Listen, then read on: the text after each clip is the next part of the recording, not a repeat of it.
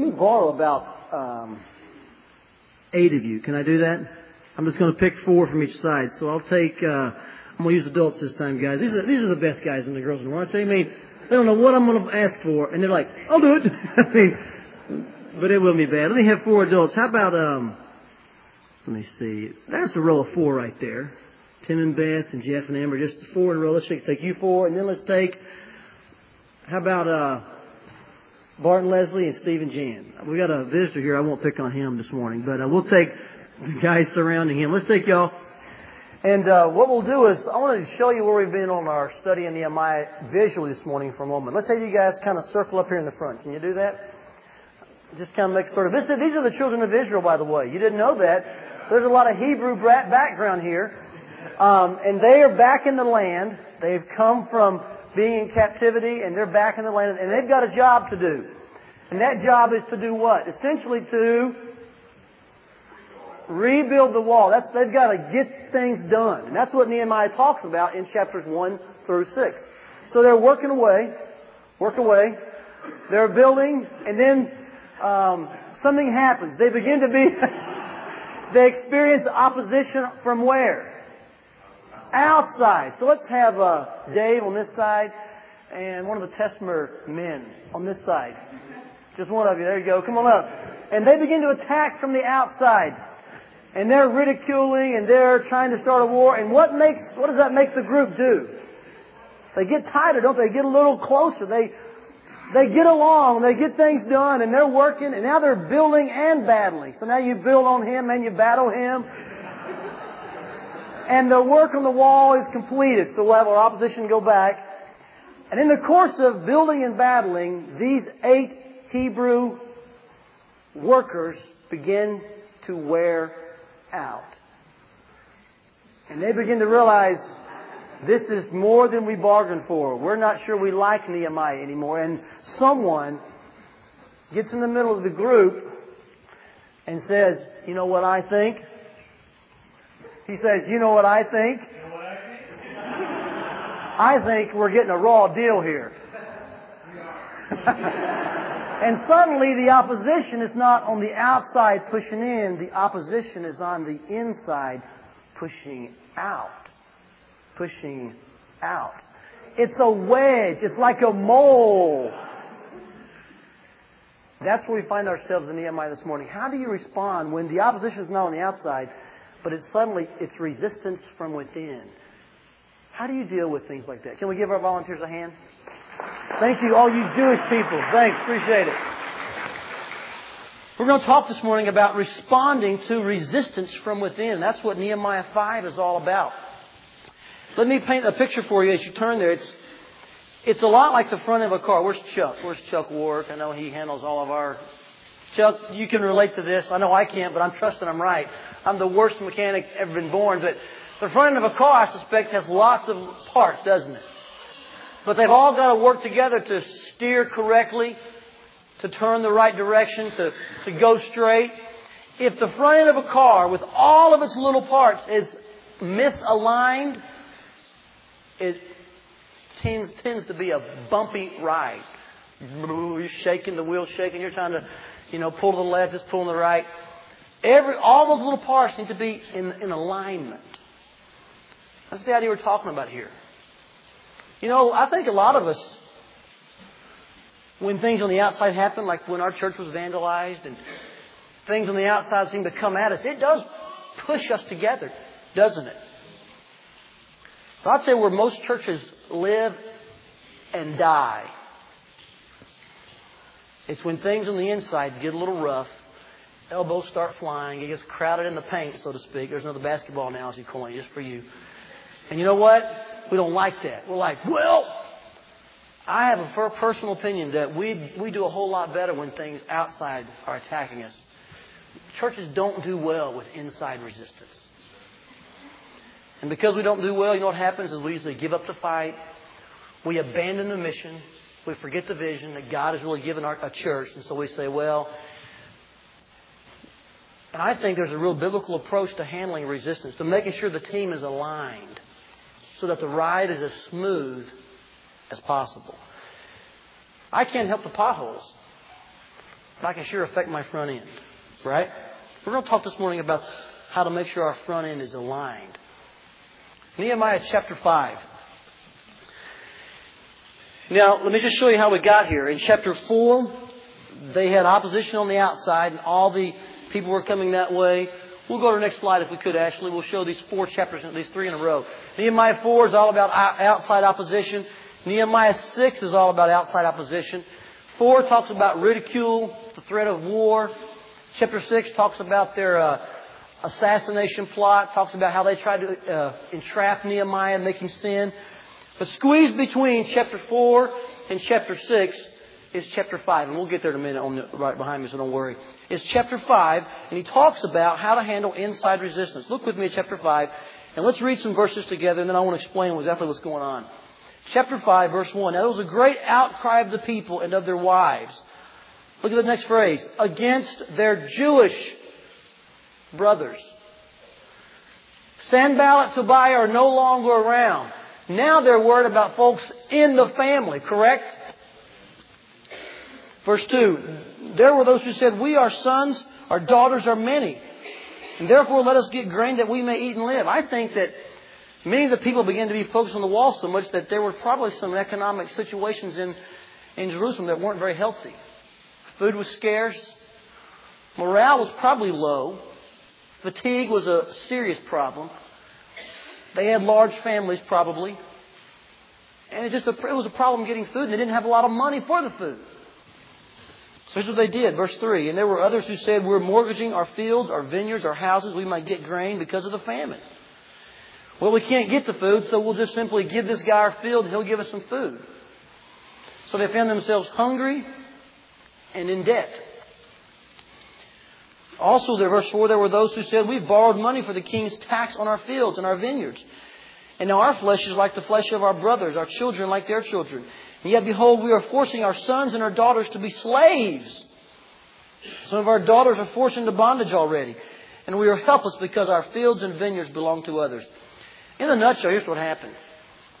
Economically, things got so tough that they began to not only mortgage their fields for food or money, a loan, so to speak, when they couldn't pay with, with uh, fields, they decided to mortgage their children. They'd say, well, we've got to eat, so I tell you what, Brett, just go work for Joe for about a year, and we'll get enough food to make it. You see, things within the camp begin to look deplorable. It began to look pretty hopeless. That happens sometimes, doesn't it? When all of your energies are directed toward a certain project, and it's out here, and it's this grand vision, suddenly you, you stop and you say, wait a second, what's going on? And you look and everybody around you is emotionally worn out. And they're just really not with us anymore, are they? Going through the motions. Verse 6. Then I was very angry when I had heard their outcry in these words. And I consulted with myself and contended with the nobles and the rulers. And I said to them, You're exacting usury, each from his brother. You're charging interest to your own people. During a time in which uh, we're trying to come together to accomplish a great work for God, you're actually uh, seeing self gain out of this. This is not right. And by the way, the Mosaic Law in Leviticus and Deuteronomy talks and strictly forbids charging interest to their own people and Especially, you cannot mortgage your children. That's against the Mosaic law. You can't do that. But these guys didn't worry about that. And you know why they didn't worry about it? Because they didn't know it. They were so far removed from what the Bible said to these people. And that's the next chapter 7 through 13. We're going to see that. How they realized, man, we're a long way from where God says we ought to be. Let's get back to the Bible. So Nehemiah contends with them and says, Look, you can't do this. And it says they were silent and could not find a word to say. That usually happens when you know you're wrong, isn't it? Verse 9. And again I said, the thing which you are doing is not good. Should you not walk in the fear of our God because of the reproach of the nations, our enemies? And likewise, I, my brothers, my servants, we're lending them money and grain. And lending them was not a problem. And expecting payback may not have been a problem. But lending and then using that situation to gain interest in a way that was probably, uh, most scholars think it was probably 12 and 13 percent they were paying. They're saying, you know what? That's not right in this kind of situation. It goes against God's law. Can't you see what situation? Are your own people. And it was their own people taking other people's children to work as slaves. He says, Please let us leave off this usury and give back to them this very day their fields, their vineyards, their olive groves, their houses, the hundredth part of their money and the grain, the new wine, the oil you are extracting from them, exacting from them. Then they said, We will give it back we'll require nothing from them. We will do exactly as you say. In the next few verses, talk about the, the oath. And I like this part because Nehemiah says, Yeah, you tell me you'll do this, but then he makes them sign like a, a, like a real visible covenant that they have to do it and carry through, a kind of an accountability factor. Now look at verse 14. Moreover, from that day, um, from the day that I was appointed to be their governor in the land of Judah, and from the 20th year to the 32nd year of King Artaxerxes, for 12 years, neither I nor my kinsmen have eaten the governor's food allowance. Interesting. In the middle of a famine, when the majority of the people who are doing the work, like these eight, they were building and battling, Nehemiah realized something. If they're in this situation, why would I want to remove myself and be some high and mighty leader eating his legal allotment of food? I mean, I, I imagine the, the food allotment for the, the officials was great. They're like you going to the White House. It'd be a whole new dinner experience for you, wouldn't it? It wouldn't be leftovers from the fridge, right? It'd be a whole, I mean, it'd be protocol and 14 forks and six napkins. You'd just be like, man, what's going on here? Nehemiah didn't take that approach. He said, The former governors who were before me, verse 15, they laid burdens on the people and took from them bread and wine besides 40 shekels of silver. Even their servants dominated the people, but I did not do so because of the fear of God. And I also applied myself to the work on this wall. We did not buy any land, and all my servants were gathered there for the work. Moreover, there were there at my table 150 Jews and officials, besides those who came to us from the nations around us. Now that which was prepared for us each day was one ox and six choice sheep, birds prepared, and once in ten days all sorts of wine were furnished. Yet for all of this I did not demand the governor's food allowance, because the servitude was heavy on this people. Remember me, O my God, for good, according to all that I have done for this people. I want to give you briefly five phrases and words that will help you. And I want to tell you something before I give these words to you that if you lead a company, if you oversee a shift, if you lead kids in your home, or you oversee a ministry in this church, you will experience at some point some opposition to what you're doing from those within. It will happen. Bank on it. And it will make you feel worse than getting attacked from the outside, probably. Someone's going to not like what you're doing. They're going to say a word about you. They're going to resist you.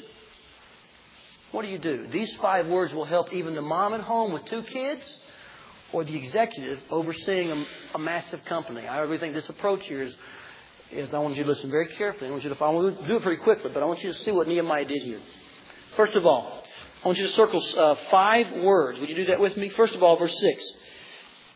When I, I was very angry when I had heard their outcry. First of all, listen. People want an ear, don't they? You know the Bible says in James that we should be quick to hear, James 1.19, quick to hear, slow to speak, slow to get mad. He doesn't say never speak, does he? There's a time in which you should share what you think is right. But you should be quicker to do what? Listen.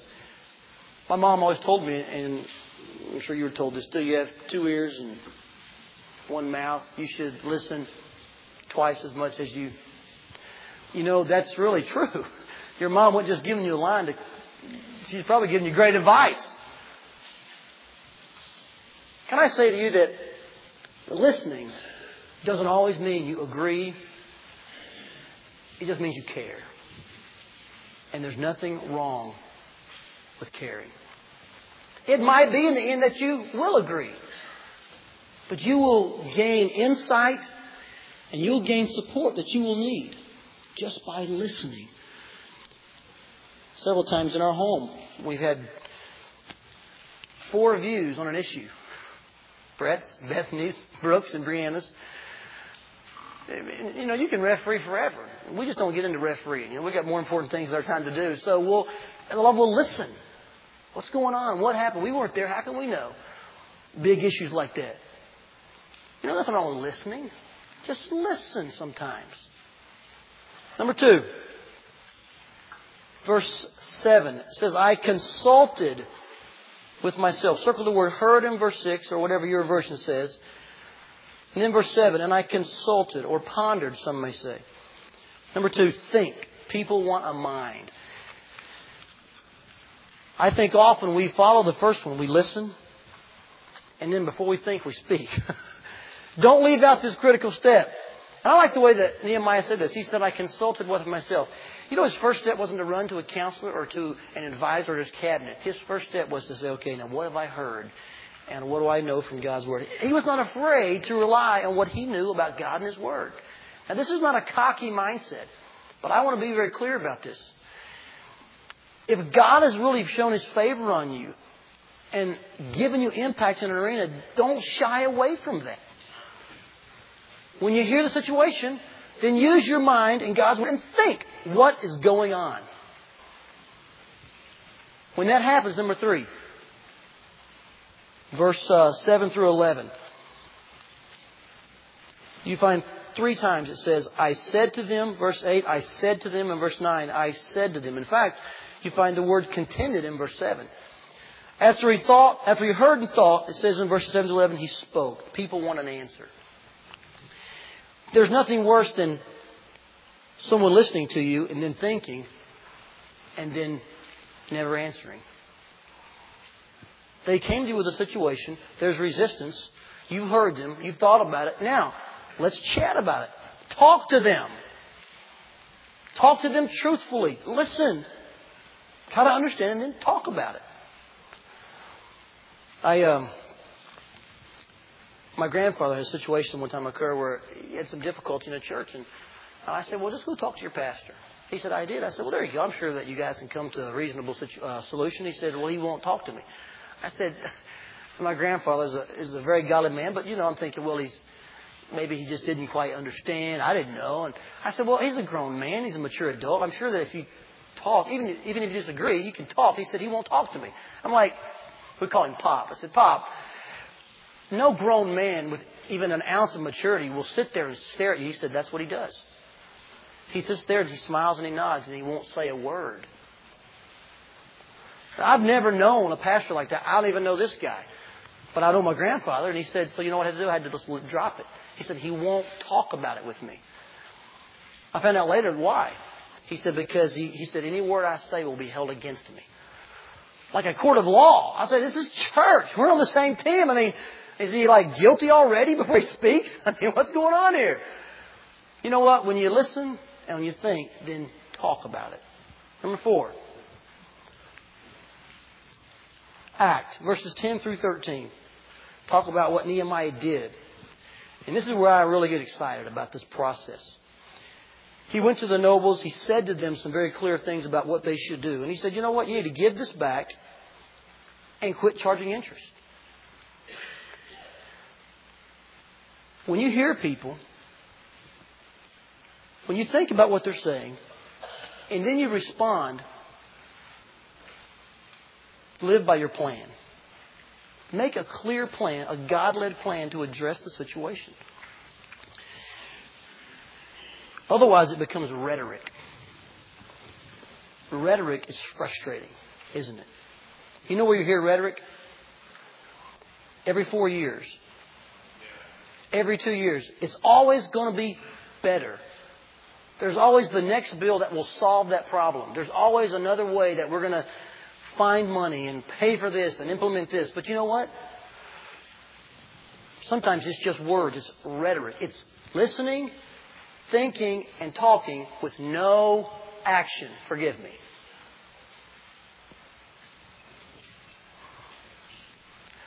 I don't want us to be an action-less church where there's lots of talk and people are warm and fuzzy and we listen and we hug and we care. And then what are we going to do about it? Oh, we don't know. We're just going to have another meeting about it.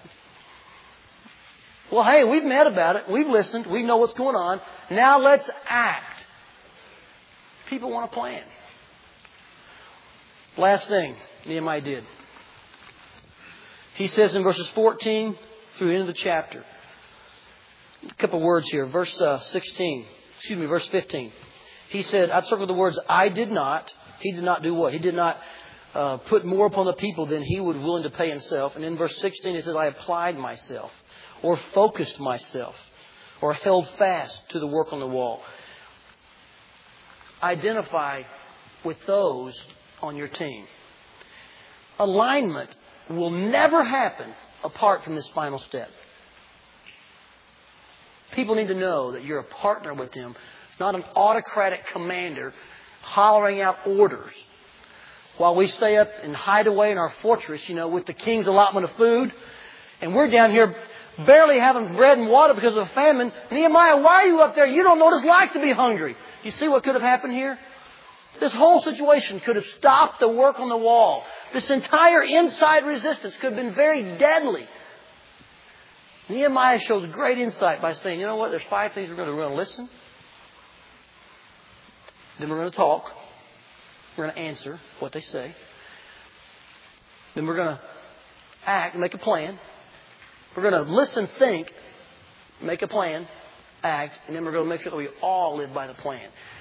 This is one of the inherent fundamental problems with the way our government is run right now.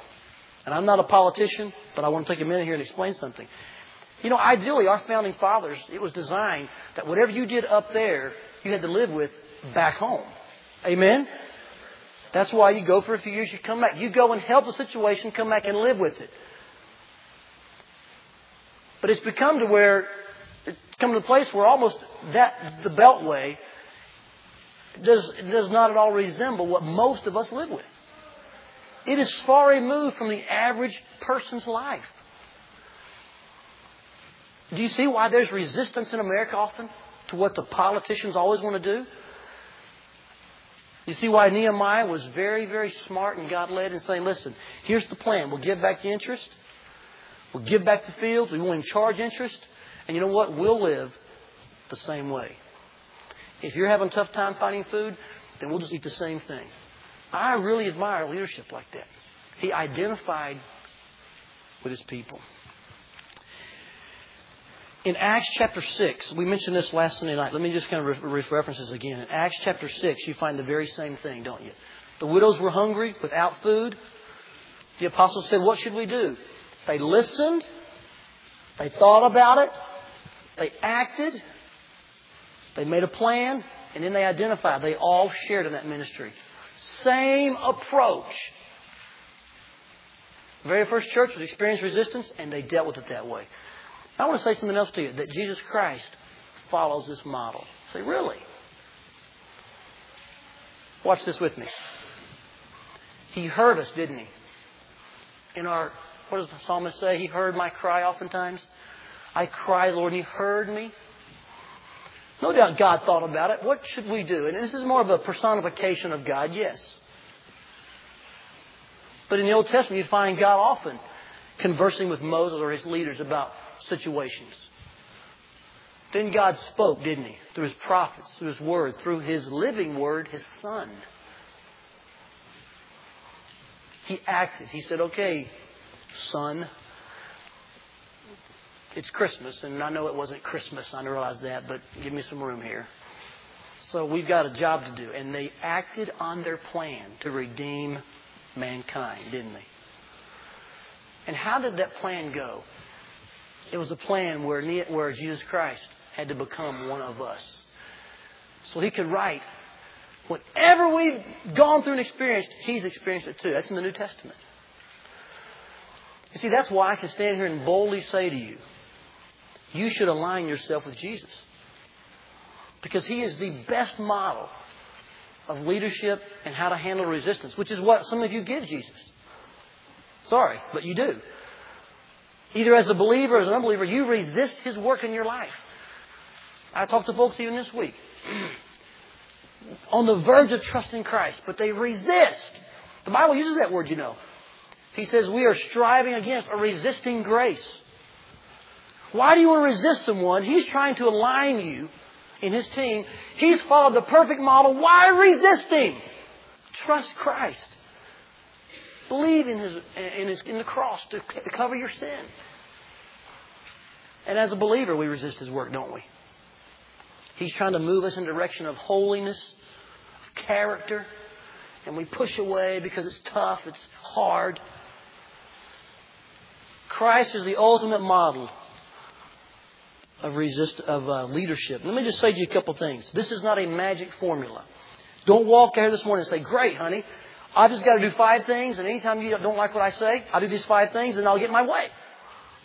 Okay, uh, I'm listening, I'm thinking, I'm speaking, I'm acting. Now I'm I'm with you. Okay, now get my way. I mean, that's not the point here. This is not some cloak for you to act like the leader and get your way. This hinges on two disclaimers, and I want to share those with you. I've been waiting all these past few months to share these two disclaimers with you. And you've got to get these. Because these five things will not work without these two disclaimers.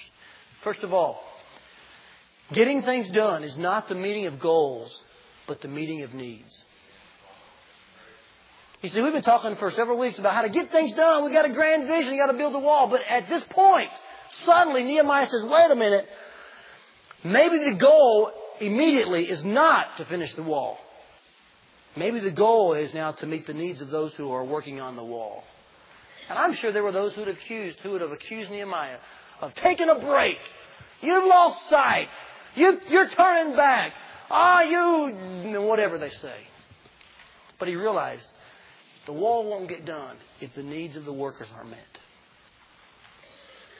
You know, we can have a list of seven goals, uh, seven subjective goals, and seven subjective and objective goals. We can have that list out there all year long. But if the needs of our church, if God begins to move and we sense, hey, there's something else going on here, man, we ought to just chunk the goal sheet and meet the needs. Now, if the needs are a distraction, that's different. But if they're legitimate needs of the body, let's address the needs, meet the needs. That's how you, that's how you accomplish the goals. I want to say to you something that if in your environment of leadership, whether you're a mom with two kids, a mom with one child, or, a, or an executive, or a shift supervisor, or a teacher in a classroom, if your goal is just to get your way, you've got to meet these goals so you can look good, you will undermine your best efforts at handling resistance. Your goal has got to be to meet the needs of your people. Second disclaimer. Getting along is not the absence of problems but the presence of love. You know what I like best about this uh, situation here is that Nehemiah didn't think, well, we've got a problem. This must not have been the right thing. And you know what? Since you guys are arguing and there's your own people are charging you interest, they're taking your daughters and sons into slavery, we've got a famine, there's great debt, it's divisive, I guess we ought to just give it up. We don't love each other after all, do we? That's not at all what he said. In the face of problems, he said, let's talk about it, let's come together, and let's figure out what's going on, what to do. I think that's courage. The easy thing to do is to run away. Turn your back and say, well, they don't love me. How do you know? You just stay along and find out. Excuse me. I'm going to tell you one of the best signs that there's love in an organization, a family, a ministry, a church, is when there are problems, people come to the table and say, you know what, can we work through this? One of the first signs there's not love is when there's constant turnover. Everybody says, well, forget it. I'll get my way. I'm out of here. If your way is all you're after, you don't really love like God loved. That's not a Philippians 2 mindset, is it? That's not selfless love.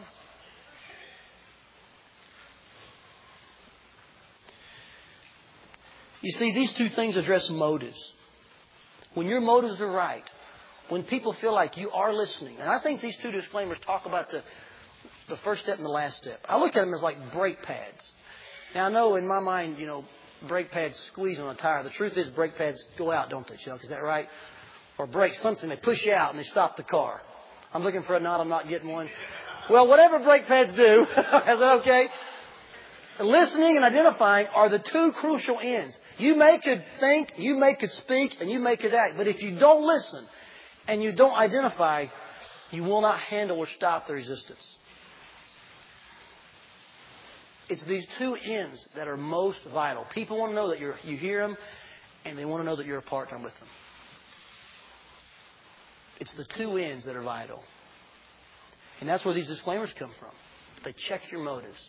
Do you really love people? Is, are their needs the most important thing? And are you really willing, when it's tough, to talk about it? Here's an action point for today. I want you to read this with me. Ready? Here we go. Using my ears, mind, mouth, and arms, I will seek to meet others' needs in a spirit of love instead of pursuing my own agenda with a sense of superiority. All we're asking you to do is live out Philippians 2.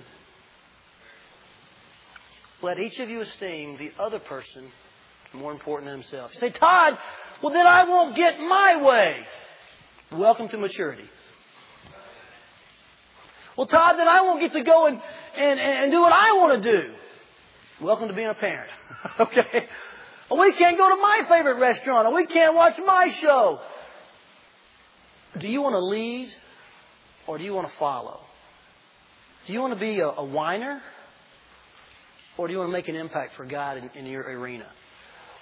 You will have people and situations come up that will seem like resistance. And when you do, how will you counter it? Nehemiah gives a great approach. And if you don't address it, I'll tell you, if you don't address it, if you ignore it, it could stop the work on the wall. We regularly sit down, my wife and I, and um, we just talk about anything that comes up and things we've got to discuss, things we disagree on. Our latest one's about the bathroom remodeling. You know, Nehemiah's got me really pumped into building things up and tearing things down and building, you know, and I'm the worst carpenter. I'm the worst carpenter mechanic. I don't think that's probably true. I mean, I'm terrible. And uh, we've got the bathroom upstairs totally torn apart in the shower, and we're debating what should we do. And we went to Menards, and we're looking at, you know, do we do a tile? Do we do surround? And and we had completely different opinions about that issue, you know. But we just kind of come together and talk about it. And is that, that's something light. But in all those issues, uh, in our first years of our marriage, we probably didn't talk that way. You know, we had our opinion. We were going to get our way. We were going to kind of put our foot down. And if you don't see it my way, I won't talk to you. You know. Man, those years are gone. And God's going to work in our home and in our lives. And He could do that in our church, and He can do it in your life. To where handling resistance is not an issue of getting your way, it's meeting needs. It's not an issue of uh, necessarily no problems, but addressing the problems with courage. That's what love's all about. In whatever situation you're in, these five steps work. But they hinge on the first and the last one. And if you will listen, then identify, God will help you handle and respond to resistance.